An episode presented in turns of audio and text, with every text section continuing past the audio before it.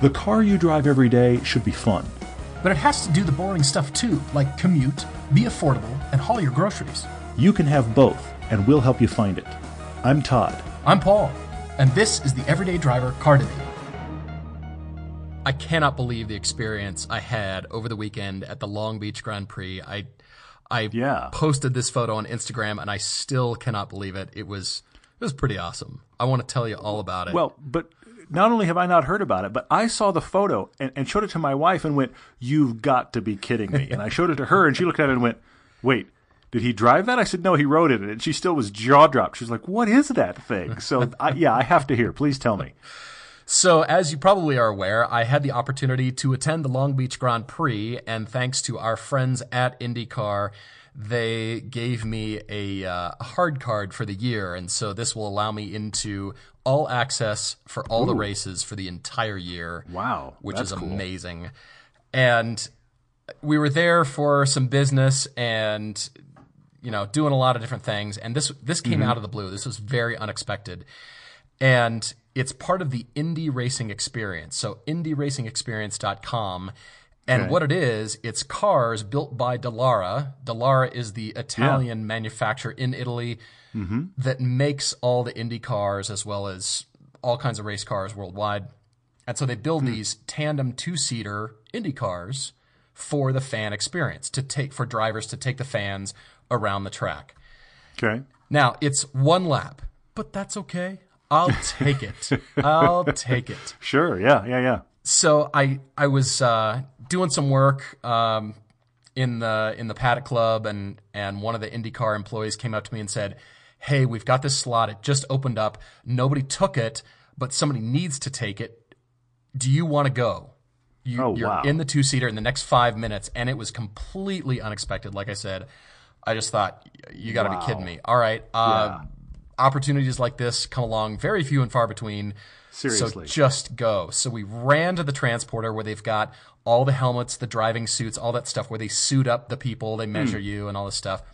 Put a suit on you, get a head sock, gloves, everything. And then there's a little bit of a waiting because, you know, there's some people ahead of you doing the same thing. They've got four different cars of these four seaters. So they're side by sides. Is that what they are? They're tandem. They're they're in line. Oh, wow. Okay. Amazing. It's it's the real deal. Only it's a longer wheelbase, so it's an Sure. Indy car. It's just a little bit longer. sure. Same engine, same everything. I mean, Wow. it's a full on race car. And uh, I'm just going, you got to be kidding me. So there's other Seriously, fans who have who have gotten this experience. Some of it is through charity auctions, or you know they win a contest or something like that, and so they're there Mm-hmm. as well. And uh, I was at the end of the line and got all suited up and had uh, had some friends there taking photos of me and all this stuff, and got in. So you and I have experienced speed. Sure. Yeah. So, Long Beach course is considered a slow track on the IndyCar calendar. If you consider the Indy 500, I think last year it was James Hinchcliffe that qualified for pole, setting an average lap speed of 230 miles an hour. Mm. Average. Average, lap speed. Not, oh, look, I hit 230. no, no, I'm hanging out there. That's what that essentially says. Keep going. That's that's what these cars can do. So at Long Beach, I've been told that the drivers will hit about 160 on the straightaway on Shoreline Boulevard there Okay, during yeah. the race. And we were told afterwards that we hit 155. So I thought, okay, the drivers are at, at you know what, seven tenths, eight tenths, something Yeah, like that, yeah, yeah. maybe. Mm-hmm. Sure. So okay, you know they're not pushing as you would in a race, but they're still going after it. And mm-hmm. so the speed 155, that is fast, but in a race car, well, it's designed for that, so it doesn't feel as fast. Mm-hmm. Anyway, the thing that astounded me was not the mechanical nature or the noise or the speed, it was the aerodynamics. I am mm. Mm. absolutely astounded to now feel IndyCar race car aerodynamics combined with slick tires because you can now enter a turn at 120. Yeah. Yeah. Yeah. No problem. You, you and I don't deal with cars where the aero matters. No, And you get into that no. world, and the aero is all that matters. Yeah, I, I, that, I can only imagine it, but I, I, I understand it intellectually, and you've experienced it personally. That's very cool. just astounding. So leading the charge for all four of these cars is Mario Andretti. And at the time of this recording, Mario is 77 years old. That's so awesome. He's That this- is so awesome. He's 77. He doesn't look it. He looks like he's in his 50s, maybe. yeah. Yeah, yeah, yeah. Women mob him. Everybody wants a selfie with him. He is the most popular guy. And here he is driving this, doing the IndyCar experience. He's the lead That's dog. so awesome. That's so awesome. I was with a driver named Zach Veach. Zach is Okay. 22. Oh man. He is a he's currently in the Indy Lights series driving Okay. for Andretti Autosport. All right. He's 22, so there's a 55 year difference between Zach and Mario. right? That's amazing. the, the distance between them could be retired. That's what that's what we're really talking about. Yeah. mhm. Okay, go on. So Mario is the lead dog. He's in the front car. He gets to go off first, of course. He's got he's the grand master, all right? So Yeah, whoever yeah, goes yeah. with Mario, that's the even special thing. But just to go, I mean, come on, this is amazing. Sure, totally. It's a treat for for the other drivers, for these younger drivers to get to do this. It's a bit of a perk for them too because they get Mm-hmm. to take people around the track. They love it. Yeah, yeah, yeah. So Mario takes off, and we're not catching him. I know it's only one lap, but we're maxing out at 155, 160, somewhere in there. Yeah. Zach's not keeping up with Mario. Mario's Sure. on Oh the horizon. gosh. He's oh, gone gosh. at age 77, driving an Indy car that fast around the course. He knows it really well, of course. Sure, of course he does. Yeah. But come on, the guy is my new hero. He is Well, but he's fit, he's trim, Yeah, he's he's yeah. not overweight, he's little tiny, he's nimble, spry, Yeah. super sharp, super sharp, and he's driving race cars. Think about this. Airline pilots are required to retire at age 62. Mm-hmm. Mm-hmm. And they're doing a very important job, yeah, but yeah. the reflexes I would say are at least equal and, you know, race Mm-hmm, car driver, they've got to be up there. Here's Mario, age 77. There's no end in sight for him. Yeah. I'm well, just- but see, I'm you and you and I've talked about it before with Paul Newman. We've talked about it, uh, you know, elsewhere. Driving is one of those rare things that, yes, obviously, as you age, reflexes, strength, these kind of things do diminish. But driving is one of those rare things where you can start late in life or you can continue late in life. And while you're not operating, you're not an F1 driver anymore. Obviously, you're still operating at a very high level beyond most people it is quite amazing how long you can maintain a really high level of driving. Oh my gosh. Let's put it this way: there's no body roll in these cars. All right, there's there's none. they, they don't have anywhere to roll, and they don't. Yeah, I can see It- that. It was astounding. The aero, and I knew I was feeling it, and it was compressing us both. And it's a huge undertaking to drive this car. And I'm thinking, I just did one lap. Sure. And yeah. there's a couple of questions that came in. Scott Durrell and Beak Williams here. Scott asked, "What was the biggest surprise of the weekend?" It was this. It was the aerodynamics mm. and the mm. slick tires combining for that feeling. It wasn't the speed or the noise or the just the mechanical rawness of the car. And no, my neck is not sore after one lap, but I bet you it would be. I mean, they put in the Oh, yeah. Hans device. I mean, I was fully strapped in. Hmm. You mm. can't take your phone. You can't have a GoPro sticking out. Can't do any of that. I mean, and Can you imagine somebody trying to run their phone while that's happening? Can you No. imagine that being launched off into the crowd and nailing somebody in oh the forehead? gosh. Yeah. Oh my Uh-huh. gosh. And they crank you down. There's guys on both sides of the car, one Sure. on each strap, and they just crush you down into the car, of course. Unbelievable. Yeah, that's awesome. I love it. It was it was really cool. I mean, I gotta say, I want to experience it again. I'd love for you, both you and I to go drive, you know, the equivalent Indy Lights size of car, Yeah, open we need to do some open wheel. We definitely need to do some open wheel stuff for sure. Yeah. Gosh. And I'm thinking, all right, well, it's not an age thing. Zach's 22. Mario's 77 and he's doing it and he's hot. Yeah. If you haven't paid What- attention, what- he's 77. Yeah, exactly. Guys, unreal. So that was a huge highlight. And again, thanks to Cool. IndyCar and thanks to the IndyCar experience. Unbelievable. I am all about it. If you have a chance, I highly recommend it. It's fantastic. nice Ferris Bueller reference. Well, I actually went skiing this weekend. We had one of those freakish. Uh, well, I mean, it's springtime in Utah, but you were you were gone, obviously enjoying that, and I was seeing. It was funny because you and I were actually sending out on Instagram completely divergent photos. Yeah. Here's you in California in a race suit getting in an Indy car. Here's me on a ski run because I was actually going to change out tires. It's, we've gotten about that time. Change out tires on on my car, the FRS, and my wife's Cayenne this weekend, and then I looked at the weather. And Friday night it went from 50 to 20 because it's spring in the mountains. And uh, it started snowing on Saturday. We had snow overnight. And so I just looked at the family and just went, you know what? Sunday morning, we're going to get our last day of skiing, and it closes in like a week. So That's last day of skiing, and we're going to go. We went, we had a blast. Uh, my son is getting more and more fearless on the mountain, and I mean that in a good way. He's always been a pretty cautious kid. I remember when he was about three, watching him on the playground. I, I distinctly remember this. Watching him when he was three years old on the playground, and he would climb up and get at the very top of the slide, and you just watch the wheels turn. He would just stare down the slide, and you could watch the wheels turn. And one day he was on the playground with three or four other kids his age, and I was I was envisioning, you know, you project as a parent a lot of times. I was envisioning what's going to happen to this kid because my son would sit there for a good 30 seconds and just process. And there was another kid on the playground with him that was doing laps as fast as he could. He would come up the stairs behind my son, and I'm not kidding you, throw himself over my son's shoulder to hit the slide again and go.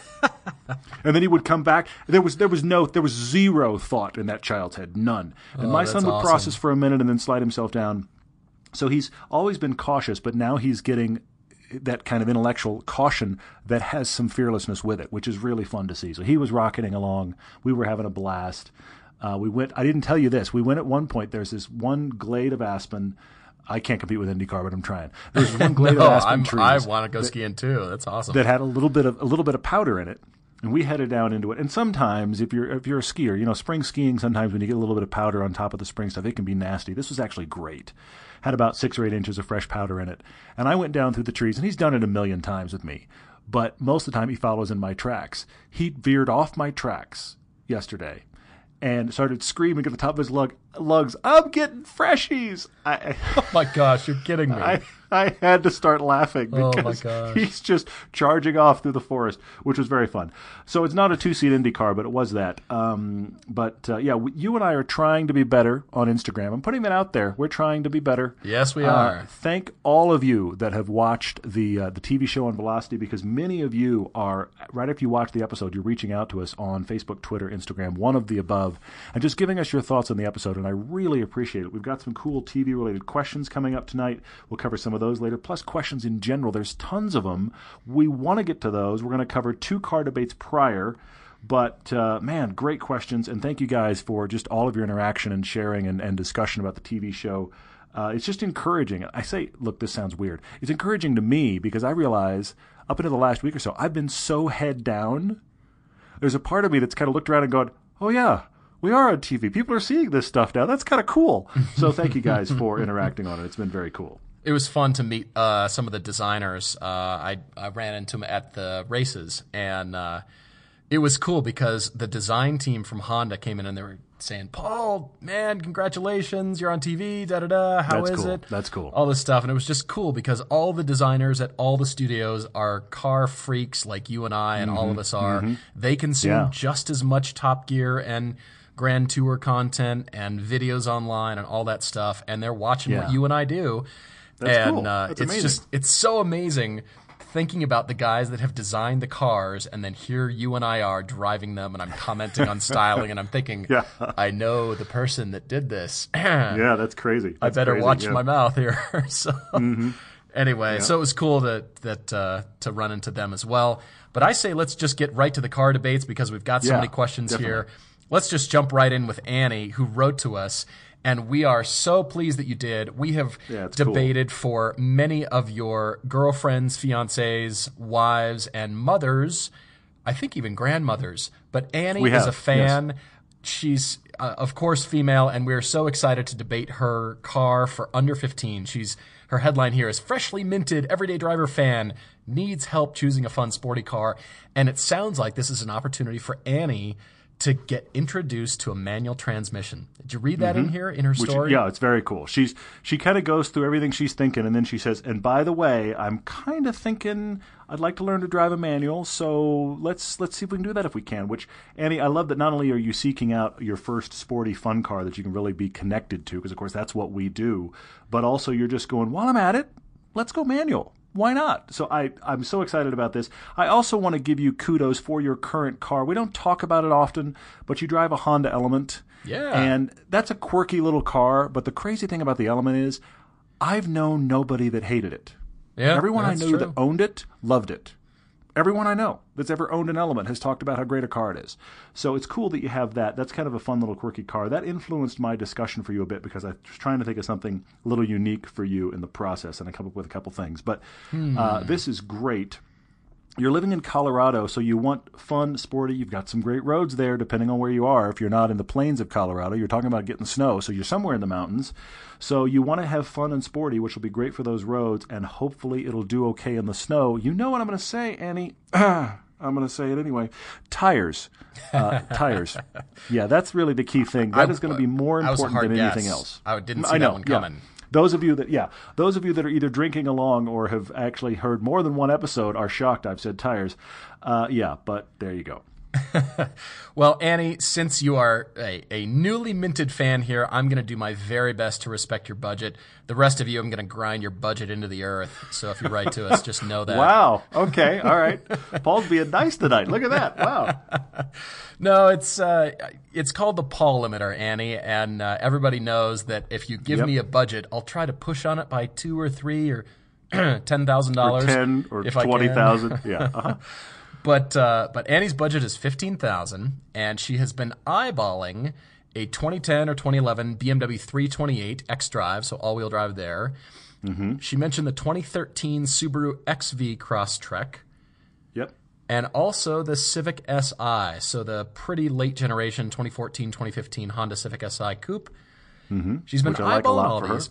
I do, I do as well. And she says to us that she's a BMW fan, which is cool, but she's leaning towards the Civic Si, and that's despite already being a Honda owner because of the manual possibilities. Mm-hmm, so I think, all right. And I've got three for you, Annie. I'm just going to dive right in. Good. Please do.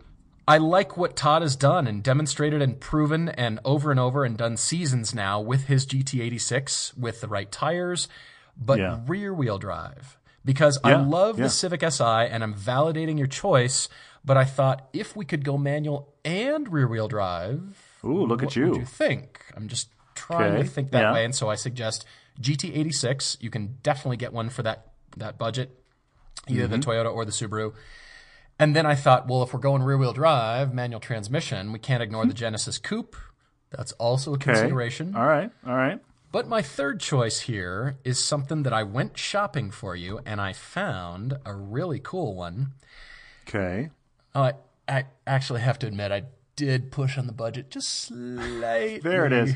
There it is. Paul is on the podcast this evening. And any of you that were concerned he really wasn't here or something happened in Long Beach, he's really here. Yeah, there he is. Well, Keep here's going. why. I feel like if something costs sixteen thousand, you can try to talk him down to like fifteen two or fifteen five. I, I do take your point. I do take your point there. still fits in the budget. Anyway, speaking of sixteen grand, here's a 2011 BMW 128i Coupe, okay. sixteen thousand dollars. Okay. Annie, it's got 15,000 miles on it. This car's practically brand new, and it has Hmm. Yeah, the bones kidding. and the chassis of the dynamics that Todd and I love and talk about so much. yeah, definitely. Yeah. Okay. And I feel like, okay, it's not the most powerful thing on the planet, but that's not what we're looking for you for anyway. Mm-hmm. And what about a 15,000 mile brand new, practically brand new, it's also silver. anyway. Oh, of course. Perfect. Yeah. rear wheel drive, six cylinder, of course, and uh, and it's manual.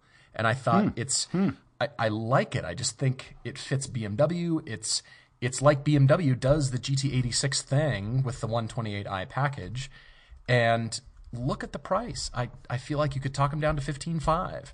So something Okay. to consider. Even though I do like your X Drive, your Interesting. 328 All right. over over here, but it's a little bit smaller chassis, and the dynamics are a lot of fun. And every time we've recommended the 135 or the 128, people have written to us and say, I love it. It's dynamically great. I don't need all that power. And you could definitely do this in Colorado.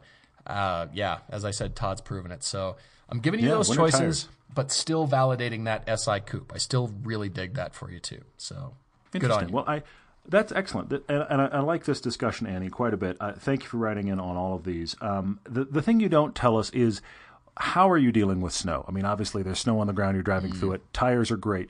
I, I will admit, look, I don't have any situations that are really terrible for me in my FRS with uh, winter tires on it. I don't have big icy hills I have to navigate every day. Yeah, I don't true. have a driveway that does anything weird. It's longer than I'd like it to be when it's really, really snowing outside, but I don't have a, a driveway that has weird undulations or, oh my gosh, there's a ditch or anything like this. So I can understand if you have a serious situation that when it snows, it gets just generally dangerous, maybe all wheel drive is a requirement. But I suspect it isn't a requirement, and tires are going to free you up to get the thing you really like. I do want to speak to the ones you brought up. Look, 320, 328i X Drive, nothing wrong with that car. It's not my favorite on the BMW discussion. As I've said before, once you go X Drive, I feel like the, the BMW ness, that's not a term, but follow me, it gets, It's gets good. muted a It's bit. Uh, the Subaru X uh, XV Crosstrek is fine. Uh, honestly, it, it's a it's a workhorse. I've driven it in a couple of uh, both manual and automatic.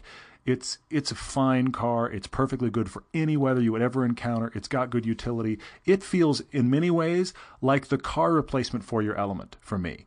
I don't think it's fun enough. That's my problem with it. I don't think if you're chasing fun, that car is fun enough.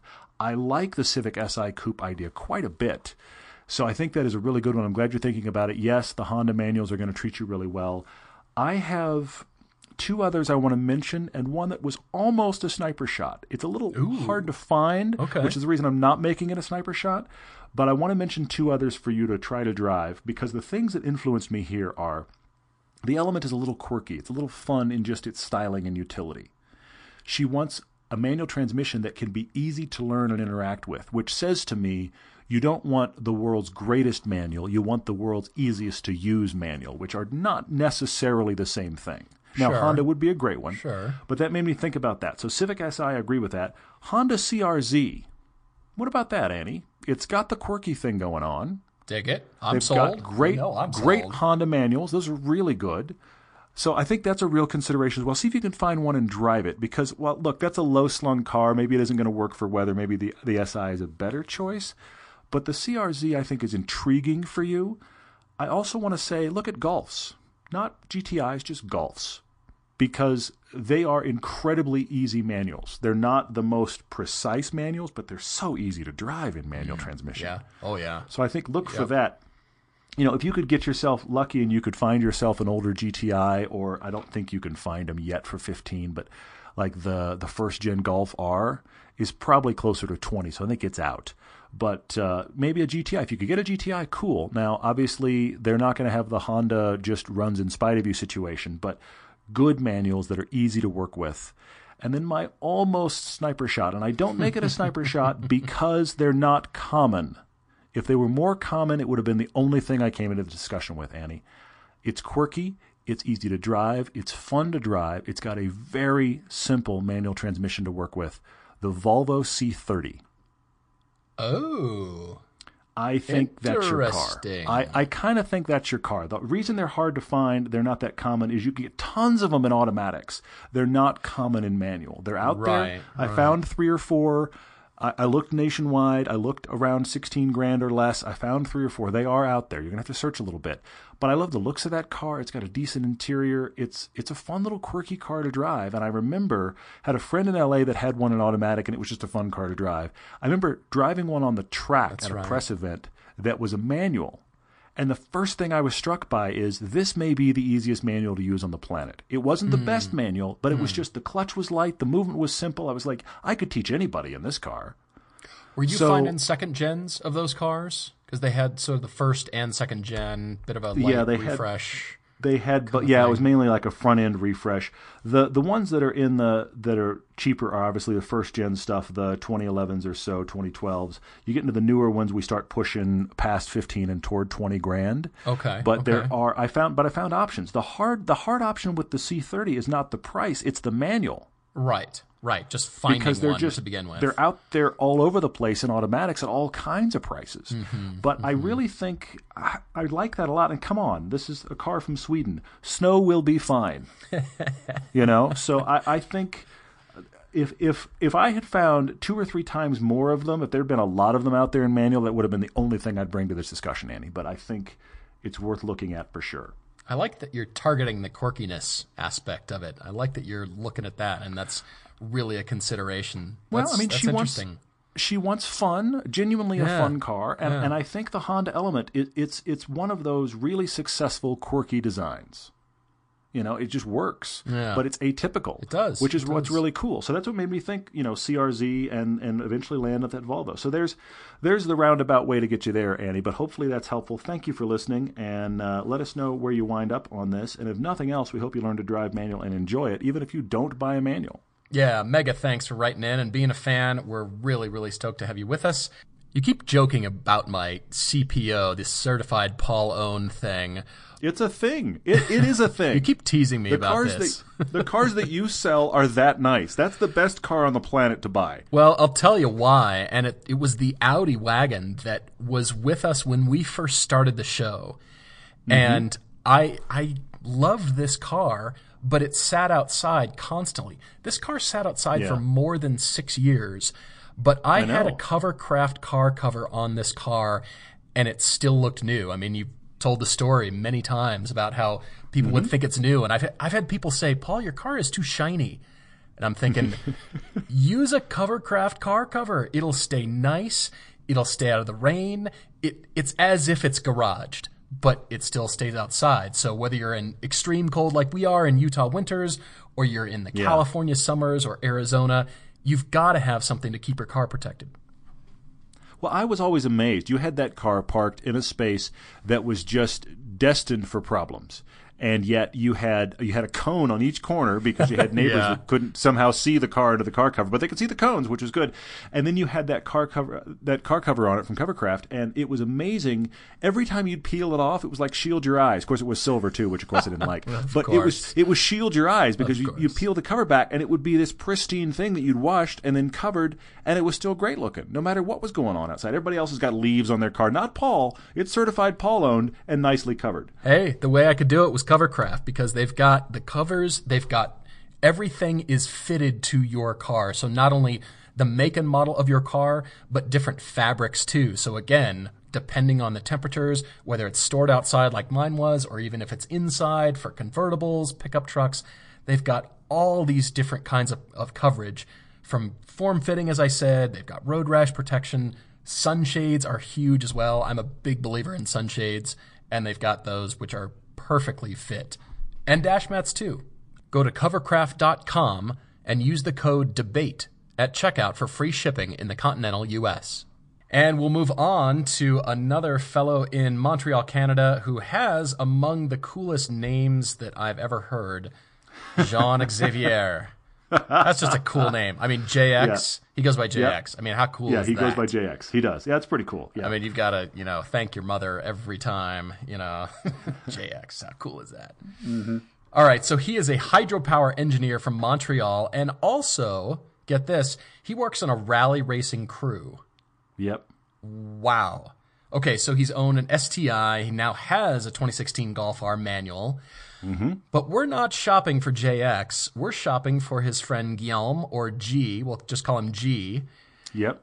And uh, he said he was G was on the rally crew with him before he left for work with a certain new car company located in Fremont, California. I have no idea who that would be. Yeah, that's weird. I, I'm going to need a minute. Yeah.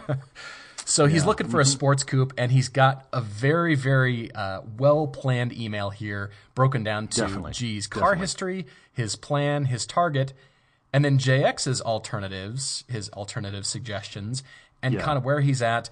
And again, this is a little bit of a, a validation exercise because It is. clearly you've Yeah. thought this through. I want to add a choice here, but oh, the good. Good. the headline is he's moved there. He wants a fun sports coupe to enjoy California, take the occasional high performance driving event, and he's mm-hmm. got a Toyota 4Runner. So this is the daily. It's the it's the rig, the bomb around. You know, let's just take it off road, whatever. And the 4Runner's staying. That's not a Yes, question. That car stays in the family. Exactly. All right. So the target price here is pretty much double what Annie's was. It's about thirty thousand dollars. Thirty is the mm-hmm. max. Throttled to thirty three for the Paul limiter. There is a Paul limiter. Yep. the registered trademark is flying in at 33 grand. There it is. Uh huh. it's so funny. People are putting a little TM or R at the end of that, which I need to do. I have no idea how we could monetize that, but we're supposedly supposed to trademark that element. Yeah. Uh huh. All right, so the target here, as I said, is 30 grand, 50k miles, and JX, you think he should get the first gen Cayman S? Mm-hmm. I do too. However, Thank you for writing in. Good to have you with us. again. And moving on. all right, so uh, I like that you're thinking that. I like that you're giving us some alternatives about a 911, E92 M3. I, I, you're suggesting here that to get a 911, he would have to go back all the way to a 996, which I'm about to dispute and prove you wrong here. Ooh, okay. But I like your alternative suggestions about a Boxster S, a Lotus Elise. De- definitely uh, hitting on Todd's fave there, and Yeah. a Honda S2000, which is definitely one of the uh, the the top, you know, all time top favorite cars that we've driven, Yeah. and for It's- various reasons. It's usual suspects, though. I mean, and it's good usual suspects. I Oh, mean, yeah. JX is really thinking this through, and uh, ho- hopefully he and G have already broken all this down. But I mean, there this is lots of good discussion back and forth. But he is really leaning and he's pushing G toward that Cayman S. And this is one of the discussions of, okay, guys, what am I missing? And what else could we get? I think the interesting part of this is the fact that this is the focused fun car. This is Yeah, the right. California roads or track days car, which does, I feel like, open things up a bit because it doesn't have to do a lot of other duties. It can, but it doesn't have to, which is interesting here. Um, I, of course, look, I'm going to back your play. The Cayman S absolutely works. You've asked about the IMS issue. We've talked about it a few times. It's fixable, and it's not nearly the problem that the internet makes it out to be, which is actually can be said about a lot of things. Uh, so there's that. Um, I want to know what else. Uh, Nothing on the brought up. internet is fake, right? It's all true. It's it's it's all true, and it's and all of it is as bad as you've heard. Right, Yeah, of course. Yeah. If that were the case, we would all just huddle in a corner somewhere. That would be terrible. Shivering. Uh, yeah. But um, so the Cayman's a good one. But I want to know what else you're thinking, Paul, because I've thought of one other one as well. Well, JX considered this 911 here, and he's talking about 996 territory, but I went shopping and I found an 07, 2007 911 Carrera S Coupe Really? manual transmission for 30 grand, everyone. Seriously? Now, it's got 61,000 find. miles. But Wait, six sixty-one thousand? 61,000, correct. Can you Uh, buy that car. I agree, and it looks delightful, really super clean. I will say, put AmSoil into that engine for maximum protection. Nicely done. Don't even think another thing about it. Yeah. Yeah. I uh, I'm looking at this car, thinking the other cars that are for sale around it have 90, 100, 112,000. I'm surprised at that low mileage. I really am. I'm genuinely Yeah. surprised. Yeah, for 30 grand. They're asking 29.9. I bet you Hmm. they'd take 29 flat. I'm saving you money over here. I'm doing the opposite. Look at you. Man, What's so you- gotten into you tonight? I'm quite impressed. Keep going. Oh. Yeah. All right, so yeah, this 911 uh, that could be a consideration, and therefore you wouldn't need to go back to a 996, even though there are loads of those cars that Sure, could be great. sure. But we all know that G is not buying this car just because it's a Porsche. Mm-hmm. He's definitely an enthusiast, which I love. So I'm I'm thinking about that. I I am backing your play on the Cayman S all day long. By the way, my first Cayman S is still for sale at this point. I love that we bump into that in the process, but it's out there and it's gorgeous. I will admit. Yeah, keep going. So yeah, that's that's kind of where I'm at. I uh, I like your point about the Lotus Elise. It's a fun car, but still not ideal to take your wife to dinner. And the Cayman just does it all so well. I I, I really like that. Boxster is good. Honda S2000. Yes, they're tough to find clean. You can do it though, and you can find them for 20, 25 mm-hmm. that are mm-hmm. gorgeous with 30, 40,000 on them, and that would be a great car. So I'm I'm backing your Cayman. I'm just thinking you want to really roll heavy 911 and it's an 07 it's Yeah, still first you cool. know 997.1 but it's not the 05 Yeah, it's oh point one. Yeah. you know, had a couple years to sort whatever out. The IMS bearing, yeah, when you change the clutch, you can get in there, you can do the, the IMS fix while you're in there. And like I said, just take care of it, change the oil often, and uh, you're good to go. So, Yeah. I, Yeah. I'm impressed you found a 911. There, there's two I want to bring up here, mainly because I'm surprised they aren't on the list. And I, I kind of went another route, and that Okay. is we've got 33 to spend. Which, yes, I agree. You could get a couple of really nice Porsches out of that. I love that you found that that 911. That's great. These are all really good suspects. Of course, yes, you could do Lotus Elise. All all these are good thoughts, but there's two that I feel like are conspicuously absent here. okay. And I say that because we're talking about a fun car. We're not talking about a commute car. We're talking about a car that is going to get tracked. And as we all know, when you start tracking something, you've got consumables, you've got breakables, you've got these kind of things happen. And so, two I think have to at least be considered are the Z car, the 370, and also the 86, be it a BRZ or an FRS. Because if this is a backroads car, that's where That's true. both That's that's, that's true. where both those cars shine. Both the Z car, which honestly, the Z car in a commute situation, I feel like has all the same problems the FRS BRZ does without the benefit of the back seats. It's loud. Yeah. It you know it has Yeah. a it has a you know the visibility's not amazing. Uh, you know you've got to you've got to work the, the stick shift all the time, which if you're sitting in stop and go traffic can get annoying. Yes, the engine is loud. I mean, these are all issues with the FRS. It's just I have back seats, which makes that somewhat more usable theoretically. But you get that Yeah. Z car or the FRS BRZ on a back road, that's when the car is awesome. And you can track them, and there's tons of parts you can get and upgrades and that kind of thing.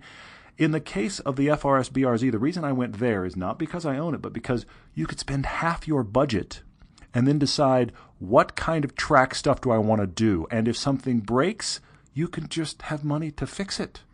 Yeah.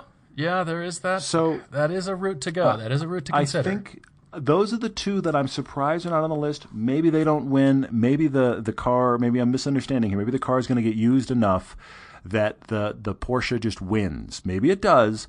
But Z car and FRS or BRZ, if you're really talking about tracking this, I think those are real contenders because that's where they shine. Hmm.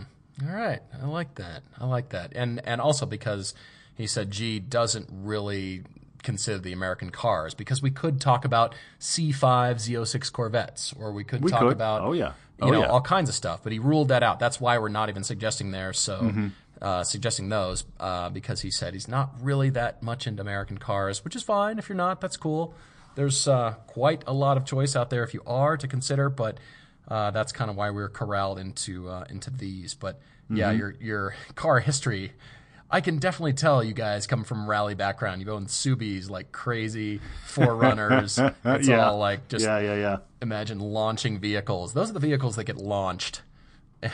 so, all right, guys. Well, let's just jump right into questions. There's so many. We're uh, Great ones. Yeah. man. I just want to jump right in to Dammy's question, who asks Okay. us: Other than Germany, what other country has a car culture that intrigues you the most? Hmm. Okay. Great, great, great. Dammy, it's got to be Japan for me. I had know- a feeling. Yeah. I know a lot about Japanese cars, and I feel like I know nothing at all. And after having a trip Hmm. there, and you know, there's so many aspects to it. There's those guys that trick out the supercars. I mean, the really expensive, the Lambos and the Ferraris, Yeah, yeah, yeah. with all the lights and the stuff. And it's the car culture, and I'm trying to wrap my head around it. On the other hand, it works there. It just does. I'm fascinated by this. And then there's this other aspect of car culture that is the Toyota uh, Alphard and Vellfire minivans. These really high-end luxury minivans that are like Mm, okay. a, they're like a jet on the inside. They're like a Yeah. Mercedes S class. They're like corporate jets. Yeah. They with wheels. Yeah. Take your point. Yeah. So these are targeted towards young, affluent fathers. I think, okay, there must be a lot of them because these Vellfires are everywhere. They're the Uber, you know, the choice Uber car for the high end. You know, we've got the black car in North America or in the US. They're the, you know, that's what you get when you order the black car there. Vellfire pulls up the entire front end, just, it looks like it's wearing braces because it's all chromed out. Yeah. And it's just, it's so crazy looking and all this stuff and i'm just i'm really intrigued by all the different aspects i'm actually really intrigued by drifting i had an opportunity to be right next to the track during the drifting competition in long beach these guys were flying and uh, i'm just all these aspects it's so rich and deep and there's racing history and beautiful shapes the toyota 2000 gt there's you know gorgeous designs and there's just so much to it and i feel like i know nothing yet I know a lot, but I, I'm still just really intrigued by this. And you've got me, my mind is spinning. You've got me going here, Dammy. But great question. I really like it. Hmm. That's a good one. That's a really good one. I, uh, I I'm kind of leaning toward Italy Are you? because yeah, because they have they have so much history going back so far into Yeah. racing, into the beginning of oh look this worked and oh my gosh how fast does it go? I mean they have that kind of history, but all the way up to you have Ferrari on one end, which of course is you know the icon and known and etc. But then you also have down the block you've got Pagani, which is the world's most high end garage build. I mean honestly. That's a great it's- way of putting it. It is. It's like you know, That's I got a bunch of people together and bought a warehouse and let's build a car. Then you walk in and you go, "You, you're kidding? You're building that?" So I just and and you you know you think about the roads and the culture and all that kind of thing. I just th- I feel like, in a weird way, I feel like California and Italy have some some similarity in their in their the feel of their car culture. The roads kind of look interchangeable. There's there's kind of a similar weather. You know what I mean? So I just mm-hmm. I'm intrigued by it in that regard, and also because I'm a newbie to it. I haven't been to any of those places, so mm, that's why it intrigues mm. me so much. Mm, no, I see that. I mean, there's great wine in Italy, great wine in California, although, you know, wine and cars don't really mix. But, uh, Well, they, they, they they're great. You just have to put them at different parts of your day. That's the thing. right. They're, they're fine. It's just they can't occupy the same portion of your day. What a okay? great way of putting it. That's true. Drive now, wine later. Perfect. Excellent. That's working fine. Track wine day? then drive, not as good. Not But as yeah, good, uh-huh. exactly. Yeah, yeah, very, very good. Um, Ignacio wrote in. I, I have to say this. I feel like maybe it's low hanging fruit, but I have to I have to talk about it. Ignacio said, "What do we think is the single most useless stats in car reviews? What is the stat we think is useless?" And I'm going to go there. Zero to sixty is irrelevant. I knew it. Zero knew to it. 60 is irrelevant. The, the thing is, when you read zero to 60 times, you know, the manufacturer always lists it. But then you read the magazines, and the magazine almost always beats the manufacturer. Why? What you may not know is that they are launching it 10, 15, 20 times, trying to just carve off tenths of a second. They're doing with that car what no one that buys it will ever do. But yet it's industry standard. we all go, well, what's the zero to 60? You can meet the world's most non connected car person and they'll go, what's the zero to 60 on that? It's just this thing that culture's aware of. And I wish if we want to do a, a, a, stat, I mean, it's just a top, top Trumps thing. It's just a, well, you know, my zero to 60 is lower than, yeah, you're never going to use that. I wish that we had a standard that was 50 to 70. Mm-hmm. Sometimes they talk about it in reviews, but if you buy a car and you ever put it on a freeway, you will need the stat of the 50 to 70. That is useful in your life because you're currently behind a truck. You need to get around the truck to pass that person. Guess what you're doing? You're doing 50 to 70 Yeah. as fast as you can. That is relevant to everybody that buys a car. 0 to 60 is relevant to almost no one that buys a car. That's my answer. I'm with you on that one because now electric car manufacturers are selling their wares based on how fast it is off the line. Sure. Yeah. Yeah. Yeah. And electric motors are awesome. We know that. They're a Mm-hmm. giggly bunch of fun and they make for great videos, especially with kids when their iPhones go flying through the back window. Dent the back glass. Yes. Exactly. It's funny. I love it. But we're selling cars based on ludicrous mode. And Mm-hmm. what does that tell you? When you see a 0 to 60 stat, what does that tell you about a car? Because you're instantly making a, a call on that car. You're making a judgment call. And you think, Yeah, oh, well, yeah. that's an awesome car. Well, it might not be. It might be really fast off the line. And you know what? The driving feel, the experience, everything else that really matters Mm, isn't there. It, it's there's other cars that might be slower. You know, we hear the horsepower ratings and we think 400 horsepower is low these days. No, it's not. No. Yeah.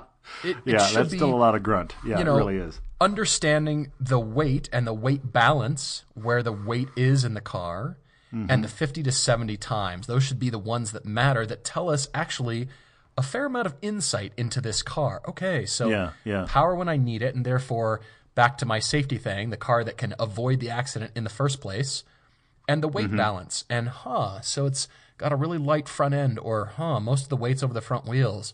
Hmm, that tells me a lot about what the you know handling characteristics might be. You know that Sure, kind of thing. Yeah, you know yeah, that yeah. that's far more informative to me. So I'm I'm with you on that. But we're selling cars because of ludicrous. I We are absolutely. that's yeah. it. And horsepower. It's more horsepower and more is better. Well then, you know, everybody should be driving Chiron. So okay. Yeah, clearly, because we all can afford one, and what we really need is sixteen hundred horsepower. Oh, stop! Yeah, I hear you. well, but, but as we talked about before, once you get beyond about four hundred, it starts to be that where can I use this?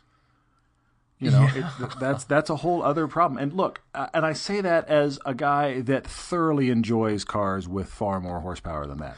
I will fully admit they are fun. But we spend Yeah. so much time. But here's the thing, though. Let's go back to our recent M3 Alfa Giulia Quadrifoglio shoot.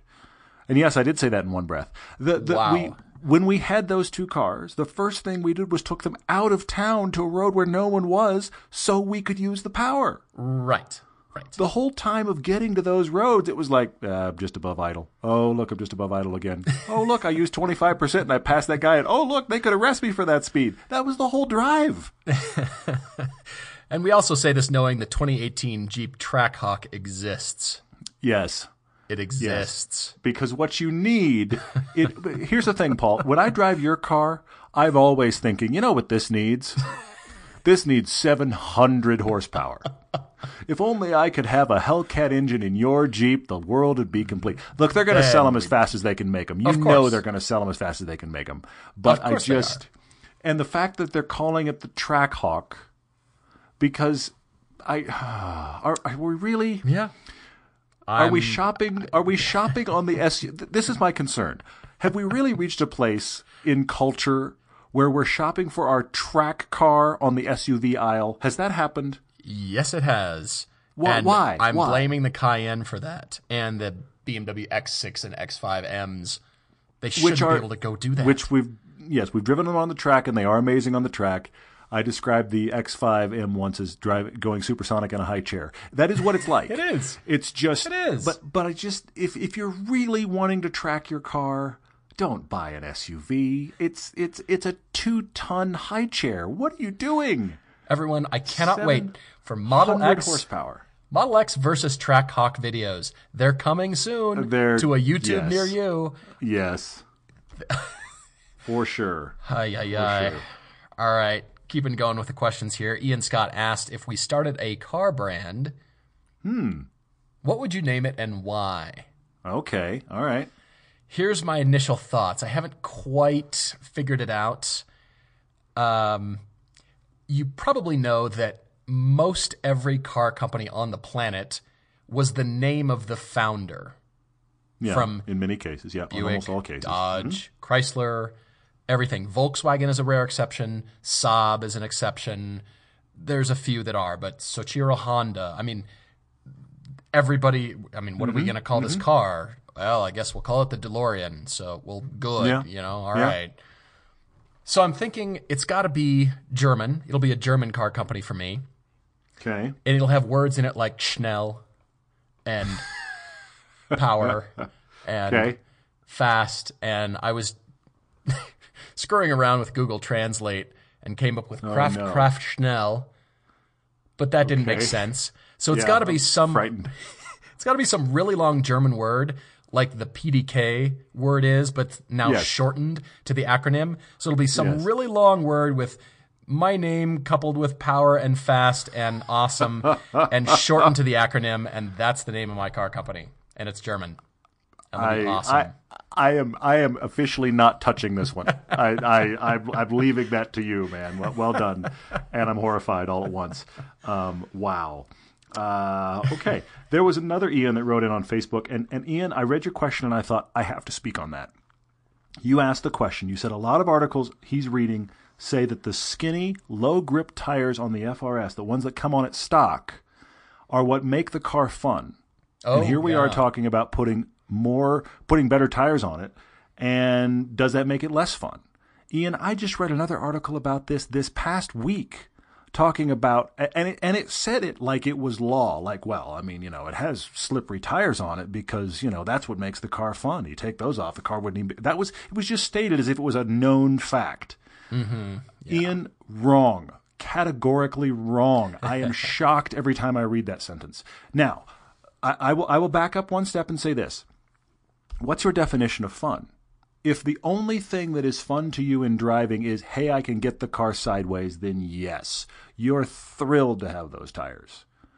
But the interesting thing about the stock tires on the car that nobody really talks about is before they drift, they just have bad grip, which means you can get understeer pretty easily out of the stock tires on that car, too. It's not like you turn and the front Right. tires just stick and the back just comes around in this magical little ice skating dance. You can get understeer, kind of nasty in that car because the tires don't have good grip. Watch our piece where we took, and I actually didn't even jump from the stock tires. I jumped from a uh, an all season, the Michelin AS3s, jumped from an all season to the Pilot Supersports. And one of the things that we discovered in that that was fascinating is, look, it took more speed and more effort to get the back out, but when the back came out with stickier tires, it was even more controllable. Mm, yeah. But yet, I find maintaining speed to be incredibly fun. Be it on a track, be it on a back road. I like to go quickly and maintain speed and have confidence in the car. I find that unbelievably fun. You can't do that on the stock tires. You put Michelin Pilot Supersports on it. I didn't go super wide. I just went slightly wider. That car is, I mean, you'll you'll even back my play here, Paul. That car is much more fun with better tires. The concept that it is only fun if you can slide it is just wrong. It's a good chassis. Absolutely, I, I agree. You're right. That the better tires that are now more controllable in a controlled skid that that was just astounding. That was Mm-hmm. really great to discover. I mean, it seems like an obvious thing, but it was just great to discover it. That Yeah, you know yeah. when we were when we were doing it. So And Yeah. nobody talks about the fact that those tires will understeer on that chassis if you don't do it right. You can turn. You have to. You have to motivate the chassis to get the back out. It will. Don't get me wrong. It will. But it's not like every time you turn the wheels, the front just sticks. No, the front has terrible tires too, which means they could scrub. Yeah. Is that a square setup that you're running on your car now? With yes. those summer yes. it, it, it always was. But yes, I went. Right. Uh, I went only uh, only ten bigger. I went from two fifteens to two twenty fives. so they're not. okay. They're not. It's not a massive shift, uh, but a little bit. Yeah. All right. Well, cool. Well, uh, we've got one question here on Facebook that I just want to call out. Danish Shujat from Lahore, Pakistan, or Lahore, Okay. Pakistan, is Okay. writing to us, and we've had a few listeners from Pakistan. Just want to say thank you guys for listening. Really, really happy to have you with us. And shout out to you guys there because there is Definitely. a car culture there, definitely. And uh, he's asking us, what would you like to see next from BMW? I I'm thinking about the electric range. We've got this i Hmm, okay, range that okay. they've Yeah, yeah, yeah. launched with the i3 on the commute end and the i8 on the huh, I'm tired of all the Porsches and all the stuff out there. What do I get? Yeah. that's yeah. That's that's a great way to put it. kind of affordable. But what's in between that appeals to us enthusiasts that's affordable? And by affordable, I mean 30 grand, 40 grand, somewhere in there Mm-hmm. Yeah. Yeah. Yeah. Yeah. that is the i technology or whatever is coming. Maybe it is all electric. BMW hasn't done the Tesla Roadster thing yet, or some enthusiast car. They're known for their enthusiast cars first, Okay. even though they sell more SUVs and crossovers and X2s and X3s and 4s and 5s. And anyway, you know what I mean. Yeah. Yeah. I'm thinking because they're the kings of the niche vehicle too, what's in there that could appeal to I want to get technology in my life. I Mm-hmm. can't afford a Tesla Model S. The Roadster is no longer made. You know, really leaning on the BMW goodness, the stuff that we love from them that is the handling, the all that kind of stuff, but it's combined with technology somewhere in there. Maybe it's a small roadster. Maybe it's you know somewhere in the one or two sized the two electric fun sized. car. Sure. Yeah. somewhere in there that really because Yeah. I feel like they've covered every aspect of the SUV CUV market. They have got that nailed and locked down. Mm-hmm. If you Yeah, want one yeah. of those cars, they have got a choice for you. But what's for our enthusiast crowd that wants the tech and the affordability and I feel like they're more well positioned. You and I were talking about Porsche. I think um, the brand doesn't now really allow for you know somewhere like a thirty forty thousand dollar vehicle, but Yeah, BMW unfortunately. Yeah. absolutely, Yeah, yeah, absolutely. certainly. I agree with that. I agree with that. Well, and I think the problem with the i3, especially as technology has moved on, the problem with the i3 has always been it was a little too economy car with double the price. You know, cool, but it was a forty to forty-five thousand dollar car competing with cars that were, you know, two thirds or half that price. And now with the, the the Bolt and all that, you've got a, a little bit of a conundrum for that car. It would be interesting to see the BMW, almost like the Z4 but electric. I, I see where you went. I see that. Yeah. Yeah, something like that. I'm I'm kind of it's not fully thought through at this point, but I was just you know thinking about the en- enthusiast thing, affordability, tech, all those kinds of things. Let's give that as a design brief to the studio and see what they come up with. So mm-hmm. That's that's my thought. Great question though. Excellent. It's just I love your questions, all of you. You're just you're really thinking about stuff. You're really thinking about kind of the things you want. I would imagine Yeah. you already have answers to some of these questions when you write to us. I'm sure, And yeah. you're probably thinking, well, I know what I'd say. I wonder what the guys Mm-hmm. think, you know? And uh, I'd love to hear that just as a comparison. But anyway, great questions. We've got a few TV related questions. I want to get to some of them, but there was a really difficult question, difficult but fun, that came through on Instagram. I don't know if you saw this. What is Chris doing? Is the avatar, and uh, he wrote in and said, if it, if we were just to get into cars, like ground zero of cars, we had to go five cars to purchase to go from I don't know anything about driving to a three hundred thousand or so dollar supercar. Sure. What would our progression be? Really interesting question. I'm still I'm still processing this because I really like this question, but I'm still processing it through. And I'm gonna almost I'm almost gonna answer this in real time, I think. Because you, you kinda wanna in that progression, you kinda wanna touch on a little bit of everything. You wanna cover various personalities, you want to cover various drivetrains to wind up at something really cool. Have you thought this through at all? I'm just starting to work on it. I'm just, yeah, I'm reading and rereading this right now. Yeah, Five yeah. cars It's, to purchase to evolve. Golly. it's hard, isn't it? It's a really interesting. It's a really interesting question. if I commit to something now, I'll think, oh, you know what? I want to replace that and I want to change that. And oh, I think this is a discussion that is almost ongoing. I think it's that's one of the things that's interesting about it is it does have a lot of layers to it. Wow. Um, a yeah, McLaren I- has I- to be on the list at the top end. I, I see the McLaren at the top end. I think I think there's options at the top end. I think McLaren is a great one. Mm-hmm. You- You wind up mid-engine and awesomeness. I mean, it's a McLaren. It's the 488. It's something in that world that is kind of light, delicate, mid-engine. But you've got to get yourself there, though. You can't just you can't just jump to that. You've got to have right. some options in the middle that really get you um, that really get you kind of different experiences. I think I, I'm going to go there. Here's here's my five Okay. and it's subject to change, but I'm going to go there. very different personalities in all these cars, very different drivetrains and ideas. Starting with the Mazda MX-5, that's ground zero. Mazda MX-5. Okay. You've covered convertible. You've covered standard. I mean, classic dynamics. Not too powerful. A car that that rewards good driving and rewards hanging on to speed. So, Mazda MX-5.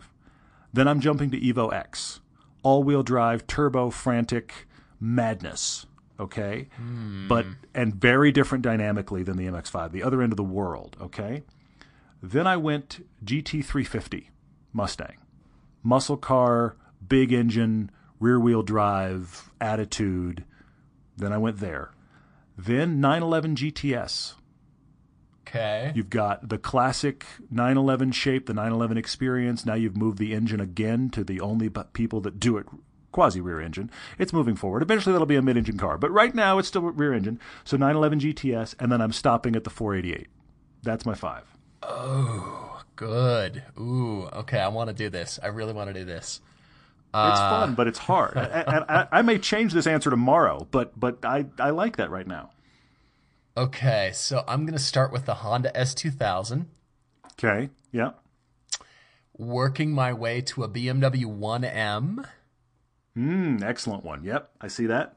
Okay. I'm also at the GT350, right smack dab in the middle. I'm also Okay. right there. Okay. That's interesting. And then I'm gonna say, I'm gonna say 911 GT3 RS or maybe no, maybe that's too expensive. Maybe that's too expensive. Maybe it's just uh maybe it's just a 911 straight up 911. Okay. And then the McLaren 720 intrigues the daylights out of me. Ooh, yeah. I yeah, I see that. Just uh, have you noticed there's no side scoop on this car, everyone? There's no side scoop, just like the original F1. I Interesting point. oh my Interesting point, gosh, yeah. I'm so intrigued with this car, and that would be the top end.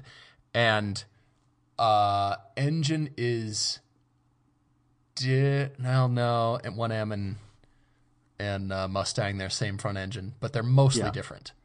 Oh yeah, Th- those are very different animals, personality wise. I, I, I, think that's a really good list That's as well. fun. Like that. That's hard. That was a really cool question, question, Chris. I really, really like that. That's a very fun one, and and I do feel like every day you have this conversation, and it would change just a little bit. But th- that's a that's a fun progression question. It's a different "what would you buy" question than usual, and I like it a lot. Mm-hmm. Very cool. I love this question from Bruce here. He's asking what car emblem is ready for a 2017 makeover to better suit the direction of the company. Hmm. Hello, Chrysler. Okay, fair. Yeah. Need I say more? I mean, they're a, I mean they're wholly Yeah. owned by the Italians. The Italians know design. I'm really tired of this winged weirdness on the Chrysler badge, and Okay. ready for something cool and different. I really am. All right. They make right. great That's good. cars. I'm just I'm ready for something different. It's Okay. it's smoothed out from the mid 2000s and it's just uh, okay Well, you know, I actually like what Cadillac did, taking off the yeah the wreath. The wreath. And it's just it's interesting. Look, it's a it's a very different look. It walks away from the history a little bit, but it's just big badge stamp Cadillac. Yeah. And you see that I saw it on, on a on a brand new, you know, because of course everything else in their design it goes with the rest of their design. That's the thing is that the rest of their design is so blocky and boxy. I saw it on a brand new Escalade tonight and just thought that logo looks right on that car now. yeah, You know, it's done, pretty interesting. Pretty done well Uh, Jorge wrote in. I loved this. I- As a dad, I had to, I had to respond to this. Uh, when I noticed he said when, not if. When Everyday Driver expands into cartoons, uh, what cartoon would we model our show after? And then you answered it perfectly. You said your vote is Wild Kratts. I agree with you. My son loves loves. I, I can't express to you the depth of love my son has for Wild Kratts. Last week. I don't know if you've ever seen Wild Kratts before, Paul. A few it's- for times, the- yeah. For Yeah, those of yeah. you that aren't aware, what it is is it's two brothers, and they've been doing this for twenty something years. And and look along the lines of what Paul and I do. One brother wears blue, the other brother wears green. They always wear blue and green, that's so and they funny. go all over the world and they find creatures, and then they turn into their animated version of themselves, and they go and they get that creature's power. Okay, this is the whole live action becomes animation thing, and my son loves it, and uh, to the point that I have to tell this story. Last week, I was driving my son home from one of his many after school activities, and he says to me, Hey, Dad, can I tell you something? Sure, of course, absolutely. Did you know that there's a bug whose life cycle is only 24 hours? And I turned to him and I said, Son, that is the third time in two days you have told me about the bug on Wild Kratts that has a 24 hour life cycle. And he went, Oh, I did? It's like, Yes, that is the third time. So can we stop with the 24 hour bug, please? But yes, Wild Kratts what is it by the way what is it i'm dying to know I, I have no, I have no idea. I have no idea. He was just, he didn't say what the bug's name was. He just Oh. kept telling. That was the piece of information that kept coming out. There is Gotcha. a bug with a 24 hours. I was like, uh, yes, yes, we had this conversation. Let's please move on. Can we find any other episode of Wild Kratts? But I think that's a great one. That is probably very much what we'd do. We'd suddenly turn into um, animated versions of ourselves and go drive some car. At, you know that hasn't been invented yet. That's a really cool one. I love it. And he, so he's he's encouraging us on our ongoing uh, march to total media domination. I don't know about that, but uh, thanks for being with us. Absolutely. Well, I've just got one question left here from K Wonton Soup 87 on Instagram. Thanks for writing in. He's telling us he's got an E92 BMW 335 with the mm-hmm. run flats. And I agree, I'm not a fan of the run flats, but there's no room in the trunk for a spare so that when the tires are ready or when he's changing them out or, you know, goes on to what's next, does he get real summer performance tires and prays he never gets a flat? Well, the Cayman GTS does not come with a spare tire. Need I say more? That didn't prevent me from buying the car. Sure, and, it doesn't have run flats. It Yeah. does not have run flats, and it comes with goo, goo and an It air does, pump. Yes. So Here is your Yeah. bottle of goo. Yeah. hmm yeah, it's it's a little concerning, but you know what? Um, even the 911s have the space saver spare, which is a yeah really lame limp home mode. Porsche Yeah, doesn't do yeah. spares and horns very well. they don't, but that's okay. We won't hold it against them. But I think you have to uh, you have to weigh what's more important because Yeah. you yeah you may you may end up with a flat you may end up with a flat but you will be driving your car every day and feeling what the tires feel like. Mm-hmm. So I think it's worth the gamble in that regard. Get yourself a set of tires that you enjoy your car more. And yes, it may happen that there's a bummer that now you're on the side of the road calling AAA. That's a bummer whether you're whether you got run flats or taking the tire off. What. That's just a Exactly. bummer. That's just a, a bad day.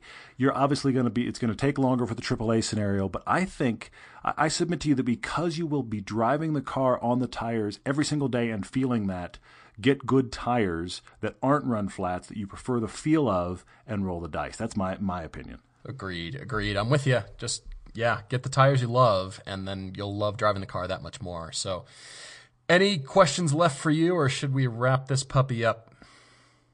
Uh, I mean, there's there's tons of them. Uh, I'll talk to two incredibly quickly. Scott wrote in and asked about, "Am I having trouble with the 22 minute time frame of the TV show?" Actually, I, I've cut TV commercials for so long. I've learned how much you can cut out of something and maintain the heart of it. I'm finding the challenge interesting. Now we hmm. may still have versions that are longer than 22 minutes, but there is there's a refining step of just going, what do I really need here? What what can go because time is is immovable. So there is an interesting challenge there, Scott. We may still have versions that are longer that are that exist elsewhere, but by and large we'll be cutting our big stuff for 22 minutes which is a lot harder for more than two cars. Two, three cars actually works 22 minutes pretty easily. Something like our big four car comparisons, I will admit, Scott, those struggle in 22 minutes because you just kind of need more time to cover all the cars well enough. Sure, sure. But we're doing it anyway. Our first episode was four cars. Our third episode, well, for one, two, and three are all four cars each, and they mm, work. yep, Uh, but they need they need five or ten minutes more. But I don't know that they need the twice the length that they originally had. They really can survive with less. So that's a challenge. And then Jason asked if uh, we're going to have to move out of Utah to do TV. Nope, no, we're not. We're not planning on moving out of Utah. We love being in Utah for the shoots we can do here. We do still have to go back to LA for press fleet stuff. We were doing that before TV. exactly. So exactly. we don't anticipate it making it requiring a geographical change, but hey, you know, we're early on in this journey, so we'll see. Thank you for following along. If you got your own questions for the car debate, write to us on the website or everydaydrivertv at gmail. And if you haven't seen the BMW Icon film, it's on Amazon and Vimeo, so check that out. And uh, you can either download it, rent it, or order the Blu-ray. So go find that if you're a BMW fan. And thanks to the both of you for writing in here. Until next time, everybody. Cheers.